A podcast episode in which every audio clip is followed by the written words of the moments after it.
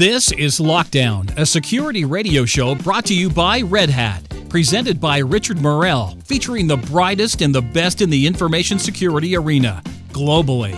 Make sure you subscribe to the show via iTunes, Stitcher, Pocket Cast, Player.fm, or your chosen podcast client or the RSS feed. For now, here's our latest show.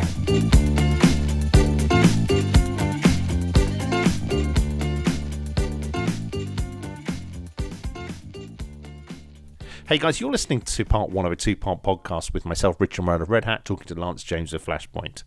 Now, if you've watched season one of Mr. Robot, you'll have also noticed that within 24 hours of this podcast going live, season two launches. And prior to season two, the network put out a show called Mr. Robot Decoded, talking about the origins of Mr. Robot and what influences and why it's realistic and why the producers have gone to the nth degree to make sure uh, of the realism that's deployed within the script writing, the editing, and the production of the show. They talked to Security Illuminati, uh, the the best of the best on the show. And if you've watched it, if you haven't seen it, you can catch up with it on YouTube.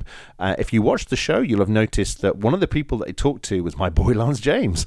Now, Lance and I had prior recording at RSA conference in Moscone Center in March, and we put our heads together. I knew he was going to be in the UK, and what we've done is we've put together two 30 minute podcasts. Now, I don't usually do a 30 minute podcast, I usually do 10 15 minutes. We had a lot to talk about. Now, bear in mind, Lance was in the UK to talk to some of the biggest turnover companies in the UK about threat mitigation, to talk about security. They're paying him big bucks to fly across the Atlantic in order to brief them. So this is costing you nada. It's costing you nothing. The best you can do, sit back, enjoy, listen to Lance and I talk about what makes hackers tick, what you can do as an organization to protect yourself. Come back next week. Part two beckons. Thanks for listening. It's not often I get to record podcast sessions with security royalty. However, today we're going to make an exception. Um, sitting opposite me today is Lance James. Lance, say hi. Hey. Lance, give me your title because we've recorded before at RSA conference in San Francisco, but let's remind the visiting public, the listening public, what you do. Uh, I'm a chief scientist over at Flashpoint. What a Flashpoint do? Uh, Flashpoint is uh, focused on intelligence in the deep and dark web.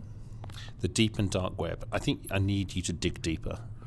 So it is a, terminology utilized for the idea of what I would con- uh, previously call the underground, with uh, forums that are blocked by passwords or Tor or I2P networks that are usually uh, engaging in illicit activities such as ranging from drug uh, drug sale markets such as similar to Silk Road all the way up to uh, malware distribution and uh, carding forums such as like you know trading uh, stealing information from banks and, and trading that information um, that's kind of the, the, the gist of it uh, there's multiple different types of um, uh, ways they're doing that. And then it also gets into like obviously botnets and DDoSs and, and, and different types of attacks. But it's basically where the criminals uh, hang out, and we're monitoring and kind of keeping an eye on that. So and working very much with law enforcement. Uh, yeah, we've had, had helped. Uh, we've done some industry um, help uh, with uh, law enforcement, such as the SpyEye case that we just recently um, uh, uh, finished up. So that was a, a couple of Russian criminals that were writing the malware that was causing a big problem in 2010 through 2011, and it was and and and onwards, and uh, basically it was going to be the next Zeus, big uh, big piece of uh, bank inf- information stealing malware, and uh, we just f- they just finished the sentencing hearing, and we got to help out uh, uh, on that as well. I was an expert witness on that case to assist in both on the sentencing side as well as some of the investigations prior. So this is real Mr. Robot stuff. Yeah, it's up there. Um, and the difference is it's in two different countries, which is very interesting. Where Mr. Robot is kind of it's within its own thing. I would say Mr. Robot's more like an example of the insurgency, uh, hacktivism that we see. Um, you know, uh, we, I think we all know it has a bit of a, a, a Fight Club-ish uh, plot to it. Um, but in the same sense, yes, it's it's hacker versus hacker. It's mano a mano. Um, the difference I think that I would say about it though is also is this has been a, the the SpyEye case specifically was a very good demonstration of um, public and private sector uh, information sharing and and, and uh, research and investigations working together. Uh, there's a lot of you know back and forth about the opinions of that and how well it works. Uh, in this case, I feel like the agent in charge of the case uh, was really determined. He was new to the new to the force at the time and to the FBI, and, and then basically he came out and just was really gung ho about like you know doing this, and he didn't let loose of this bone until it was taken care of. And so it was nice to see, even though it took over a period of six years, it was nice to see it all the way through. Uh, which is a good example of seeing, you know, you know, a lot of people don't really give credit. You know, there's a lot of people that are anti-government in that sense, but a lot of people don't also see the hardworking individuals that are, you know, doing a lot of work in slaving away, you know, not getting sleep over trying to, to help, uh, you know, protect people from, from their banks getting raided and, and, and continuing cybercrime that's been, you know, obviously uh, raiding our internet and uh, uh, so I think on that case, uh, my experience working with uh, those people, uh, it was it was impeccable. And on the other side, it was great to see so many industry players also uh, helping and, and collaborating on, on getting something together to to to, to make some big impact. So I think you know not everything we can all agree on, but I think this was a great case of public-private sector collaboration. So a lot of the threat that's emerging in enterprises who are using traditional enterprise firewall based computing, but also into the cloud. So many customers that Red Hat work with on a daily basis, they've got their enterprise networks behind their Bastion firewalls. Mm-hmm.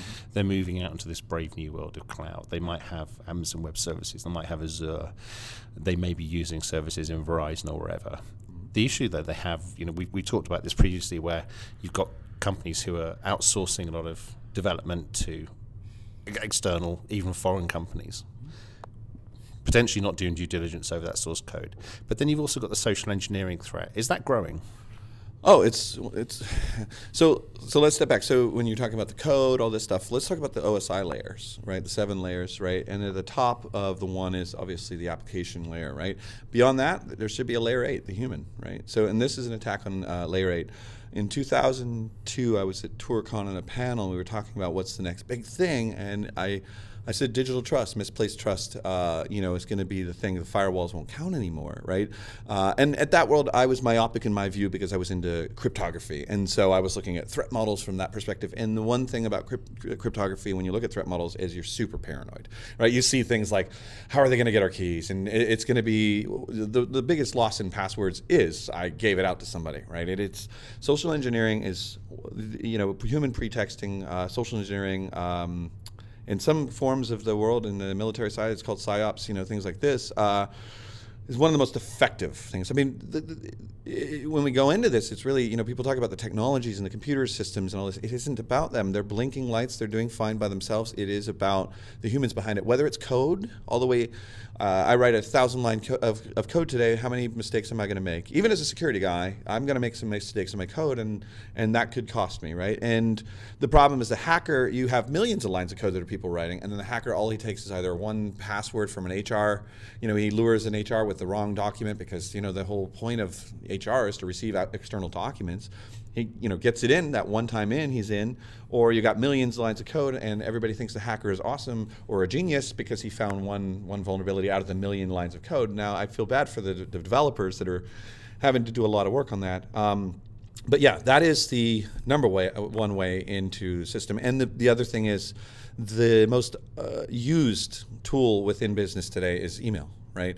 Um, so ranging all the way from the success of why CryptoLocker was successful so fast was the fact that it didn't have an exploit site up and it didn't have these things that you could take down. It went through email. It looked kind of legitimate. It, and people are rushing there and it focused on business. And business emails, people just go through and they see it and they go boom, boom, boom. Um, so social engineering is huge. I mean, it's it's the number one thing. I mean, I wrote the Phishing Exposed book in 2005, 2006, and I back then it was like, wow, you know, this is going to be the next thing. I, I, I will say I, I, got one thing off a little bit uh, wrong myself was I didn't see how spear phishing was going to evolve so well into the enterprise and so work so well.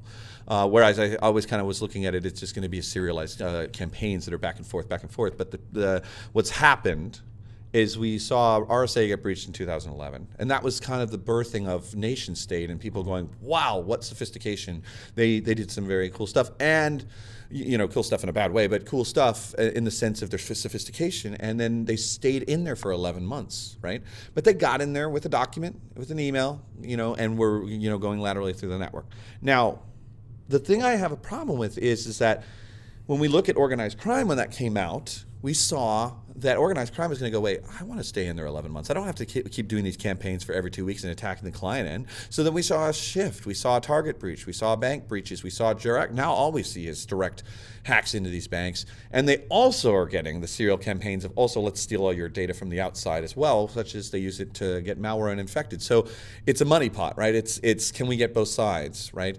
Um, and so what's happened is the nation state approach, which is really when you look at advanced persistent threat, it's just a, ha- uh, a motivated hacker behind the wheels targeting a system, targeting a network. Um, it's gone back to that old school days where it's going into there and they're using social engineering as the number way in. The biggest problem is people want to battle it with fish tests, phishing tests.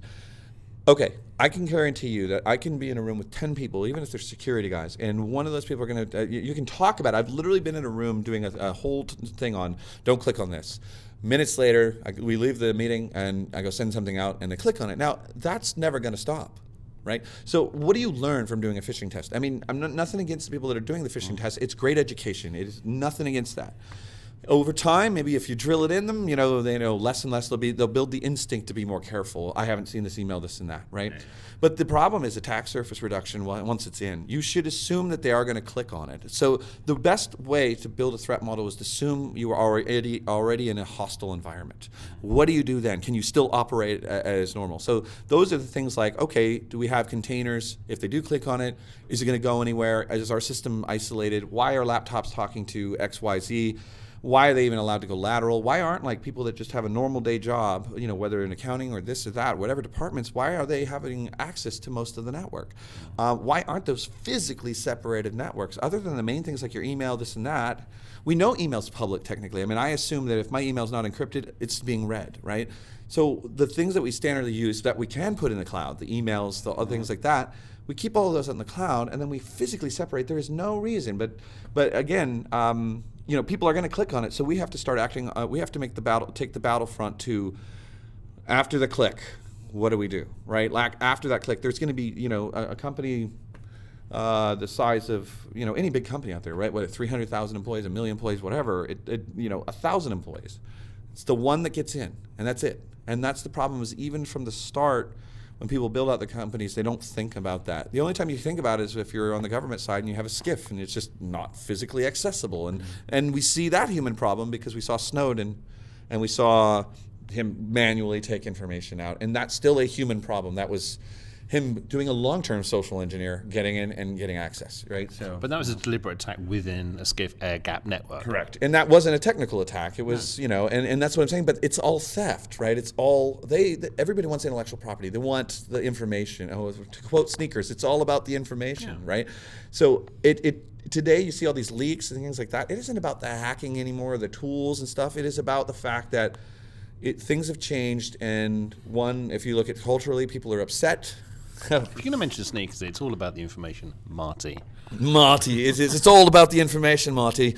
It's all yours, Bish. No more secrets. And no more secrets. And it literally is. There is no more secrets in that sense. Um, it and it. You, let's go to that from social engineering to insider threat, right? Insider threat. I, I always joke. I said, you want to you want to solve the problem, give your employees a hug more often, right?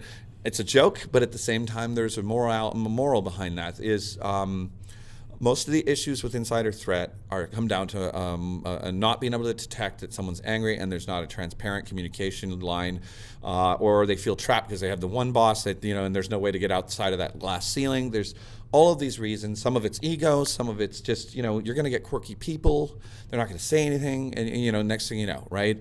Uh, some of it can be ideology. Whether I, you know whether Snowden's really ideology or not is to be determined. But uh, the point is is that when you look at that, for instance, um, let's go to accountability systems to insider threat, to social engineering. Yeah. So when you go into a building, when I walk into a building like a, a, a bank building uh, and walk in there and I say, I'm here to see Rich Morrell, right? Uh, at Red Hat, right? And I, I, I'm here to see you. Guess what? You have to check me in. You're responsible for my actions in this building, right? I can't be leaving your site other than going to the bathroom, um, and I come back, right? So you're responsible in that time that I'm here. That's how the system works from a physical security perspective. In that case, when I go to, you know, if you go to the Pentagon, it's the same way. If I actually, it's even that bad. If I have to go to the bathroom, you get escorted by a military yeah, yeah. person. It's if you, you know, sidearm. yeah, with a sidearm, right? So when you look at that, that model works, but we haven't applied it to the information that we're dealing with. We're, we're only applying it uh, at the layer, a physical layer, right? So, so, for instance, if I have, I'm in a Snowden scenario, let's not include a SCIF, but let's just inclu- include a Snowden scenario, right? I've got someone upset, or maybe he's recruited, or something. There are multiple reasons why insider threat happens. But when you look at it, is there anybody accountable for that person's action? So if you have to give him a sensitive document, one of the biggest problems, even in corporations, is they don't even know what's beyond confidential. They just see confidential, and then they think that just means internally in the in the in the, the company. There's no need to know policies. There's no what, what- Label based. there's no, yeah, it's legal based, not traffic light protocol, which would be this is very sensitive, this is that, you know, this is red, this is amber, this is green, and this can be public, right? Uh, and in, you know, similar to the classifications on the high side of, of things as well, they have systems. Did it work? Obviously not with Snowden, because he had access to the keys of the kingdom. System administrators do. Don't upset your system administrator. Lesson learned. Um, but go back to the accountability when i if i have a file and it's sensitive and say it's classified right uh, and it has uh, pieces that you have need to know or you have certain tickets basically that you can look at right but maybe they can't the, there needs to be something that allows it says when I when I give this file out to somebody else, I they're either on a timer, they are checked out, and I signed a key that said, hey, that person now has this like a, a web of trust, and then basically it lets the accountable person know this person has this file for five hours. There's an expectation, this and that.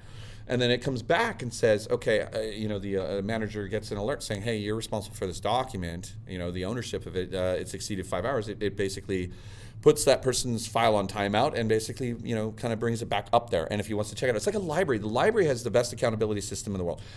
I could lose a, a book from 20 years from now, and I'm still gonna, wherever I move, I'm still gonna get a letter from the library. The that system ironically works because it's an account accountability system, and it just seems like we don't apply that. You know, uh, when I am a, a guest in your house, or if you know an employee or this or that, I have need to know or this or that. Why isn't there a buddy system that has you know a pairing? You can't really, in most cases, insider threat. If there's multiple stakeholders, two at one person or two people, it's very hard to click out and, and have them all want to take that risk. So you're limiting the exposure to that file. And if that file's taken off the server, it has a key that's binded to that system you can't take it off and it basically can honey docker or, or report up that it was taken or removed right if the file's missing there's always an accountability system and it comes down to accounting right but i don't understand why that hasn't been done i mean that's something that just seems a little bit uh, it's worked in many classic traditional ways of, of handle, uh, handling, you know, something that's on loan, a book, right? It, libraries wouldn't have worked if they couldn't have been able to enforce it, right, and, and, and track it. So it's the same thing. It's just uh, managing your assets, man- managing and, and being accountable, and having accountability for the people that you're under. Uh, in corporate world, sometimes that's a hard thing to sell because there's politics, and no one wants to. Everyone wants to blame upwards or downwards, you know. So, you know, but that's how you would do it. You'd have to have an accountability protocol. But it's about reputation, isn't it?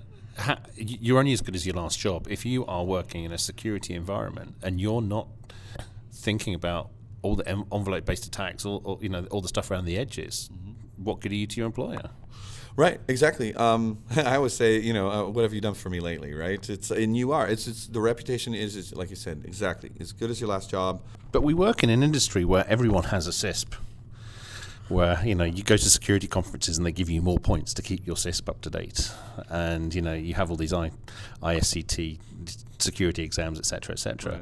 You know everyone's an expert. Right. Um, it really is. And and and the, the sad part about it is is building a reputation like. uh, I mean, the good news about it is if you've built up a good reputation, that's the last thing you want to like ruin, right? Like, uh, there's a Robert Greene had probably law number five in the in his book Forty Eight Laws of Power.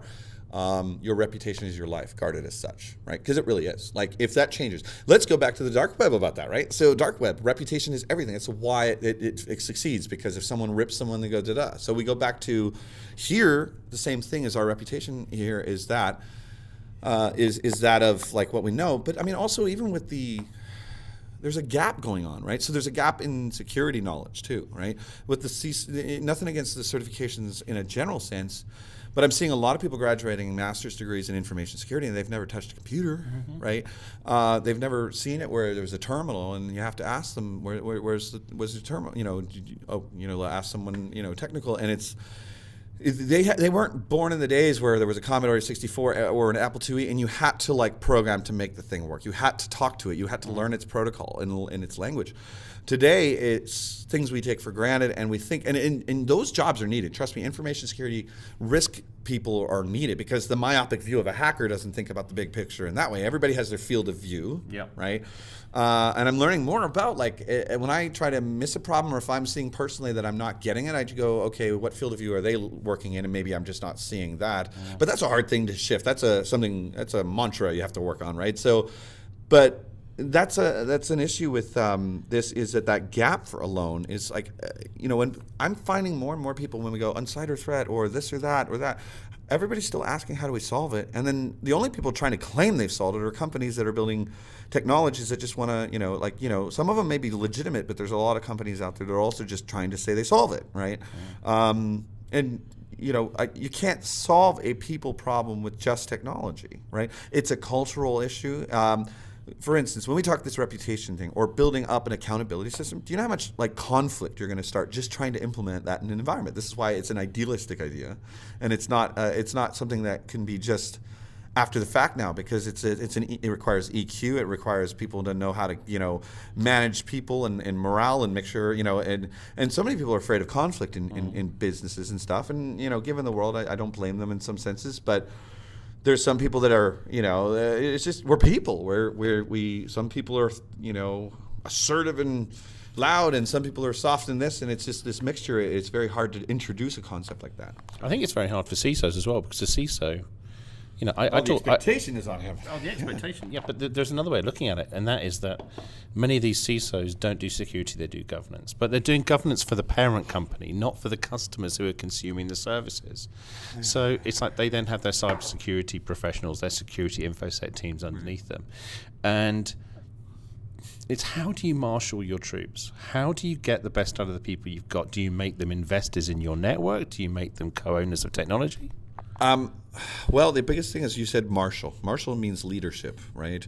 Um, and the problem is, I've, I've seen a disconnect between the CISO and then the InfoSec team, and just because of what you just said, governance versus uh, you know actual like technical stuff, and, and I feel like there's no intermediary. Sometimes I've seen literally, I've been in a meeting with a uh, CISO, and I've seen their team, and there's complete disconnects just because of the, the skill sets and the requirements and the view, the field of view they're in versus the field of view of this CISO is his job is to look at, at, another thing. He's managing more upward to the policy players that like want to see the, the, the, the, answers to the risk, the, the board that says, hey, what do I got to worry about? And it's a general thing, but like, you know, and then there's the minutia of the InfoSec engineers, and the Intel guys, and all the people trying to do all the groundwork. Um, but marshaling is an interesting thing. I personally think in general, uh, security uh, uh industry uh, lacks leadership, right? I, I I'm, I'm noticing it more and more. We are very loud. We're a very loud community. Yeah, you did this wrong. You suck, right? You did all of this stuff, uh, and and and we just keep screaming, and no one can kind of align and decide how we're going to change it. Good. I got the idea that you can hack into a car. I got the idea that you can break a Linux kernel. I got the idea. We all know that we screw up and stuff. So I got enough negative reinforcement. I should be scared to death because some people ask me to go speak on like scaring them to death, and I prefer to not because that's not how you solve the problem. Um, and now it's about time to say, okay, is there uh, uh, the word again, marshaling? How do we get everybody in line? And I think it's the issue is um, it's a hard issue. I don't know if I have the answer right yet, but I think from a CISO perspective, I almost feel like there should be an intermediary between the the uh, the language gaps, right? To me, I feel it's like two different languages. There's the risk language, the language of governance and risk, and then there's the language of how do you have hackers solve some of these, you know, uh, you know, complicated problems, and engineers too. And I mean, when I was at Deloitte, we even had psychologists on our team, right, on our R&D team, because when we were trying to solve these problems, it doesn't just come down to technology. It did come down to how people interact and and and, and both in group settings as well as individual settings. So um, it really comes down. I think we have to figure out how to to fix that language gap. I've always recommended giving Nerf guns to the hackers and then the CISOs and, and the executives so that they can like go at it and kind of loosen the, the tension. I think the biggest thing that comes down to even the CISOs don't understand them, and a lot of times I find CISOs want to not be in a suit and they want to be more on that level, but that's that's their job. They get, they're they're there and, and they get you know they they they're doing their job, and then the the hackers, some of the CISOs out there are great, and they, they're fully respected by the hackers that they work under, or the engineers they work with, or the, the infosec teams. But also, there's a disconnect on the hacker viewing the executive in general, right? And so, to get that marshaling is going to be very difficult because it's actually a translation issue of uh, field of view. I don't understand the CISO's field of view, and you don't understand mine, right? And and that is what's disconnecting a lot of these problems. Is that governance is not something an infosec engineer thinks about, right? Uh, they think of that as a here. Here's your checkbox award. You got that, Yeah, yeah. you know. And even we're seeing that with threat intelligence today. You're getting a checkbox award. Do I have you know, do I have deep and dark web coverage? Do I have, uh, you know, OSINT uh, pastebin coverage? Do I have, you know, my IOC feeds covered? Do I have this? And it really comes back down to always budgets and coverage and liability. But then again, you, you people like you and I, Richard, we, we care about why are they getting hacked, right? But then again, all we're doing is complaining, and and, and so it's it's you got one side we're complaining. It's kind of like when people did you know, when they do an Occupy, right? They do an Occupy Wall Street or they Occupy, and then if you called them in and said, okay, you know, because the Occupy Wall Street was really about don't be rich, right? And then you call them in, okay, what would you guys like to do? What's your terms? And no one knows of it because they got so ravingly upset and blinded by their passion about, like, it's, you know, I'm upset that the security problems exist. But then when you go, okay, well, what's your solution? No one's prepared, right? That's a fact because we're so adamant about telling everybody what they did wrong. And I think this comes down to a people thing too, is um, we've gotten caught up in our passion. And this is when passion is great, but it's also gone overboard, right? And we're overzealous. And now it's time to step back and say, who wants to lead us? Who wants to help? You know, find the the, the who, who are the type of people that collectively want to help uh, and I don't mean build another working working board or another uh, you know committee. I, I mean it means that if you're a CISO in your office right now, it's sometimes okay to say I, I'm not perfect, and I know that everybody thinks uh, the responsibility is on me, but I don't know the answers either. I'm going to depend on my team, and what do you guys think? And then you know the other way around, the infosec people saying, okay, I'm not, I'm gonna, I'm gonna listen to my leader, uh, like the CISO on this, and, and he might know some things I don't know. And I think that that's the issue. Is there's a lot of collaborative knowledge and strengths in, in, in all parts of it, but they have to, you know, kind of come together. The problem is it requires some humility. It requires uh, people to step back. Uh, and stop having to react and drown and, and, and kind of prioritize. And it's the hardest thing to do because the minute you go, oh crap, we're vulnerable, or this or that, or my gosh, oh this, you know what, everything starts piling down. Yeah. And you have all these already set priorities ahead of you, and now you got to go, wait, we need these priorities too, but you're still trying to also get maybe it's a release, uh, you know, whether it's your banking software or a new release or this and that, that can't stop either. But how do you how do you manage going oh my gosh there's all the and, and so what happens is the reactionary point but what you have to get to you can't get to it any other way I- i've learned. There is no other way except for you going i did an audit we have all these problems da da da da right? There's not one single company i don't think that's start like really tr- truly can say they from the beginning they were like thinking of this you know? It, it might start now in the next generation of startups and next generation hopefully but there's always that point where you're like we're, we're at our growing pains and we're moving forward. And now we got to also stop because guess what? We're so big that we're causing attention and what's going to happen to us right? Um, uh, you know whether it's a retailer that's a target because there's cards or a pos or this or that it doesn't matter what it is anymore. It's the challenge of prioritization You'll be listening to part one of a two part podcast with me, Richard Morrell of Red Hat, talking to Lance James of Flashpoint. Tune in next week. You're going to find out how to be a better security practitioner, to get the best of those around you, to be a better resource for your organization, to further your career in InfoSec. Thanks for listening. Come back soon. Thanks for listening to this week's show. Make sure you listen in for more great shows from our back catalog. Subscribe and share the word. Come back soon for more great content.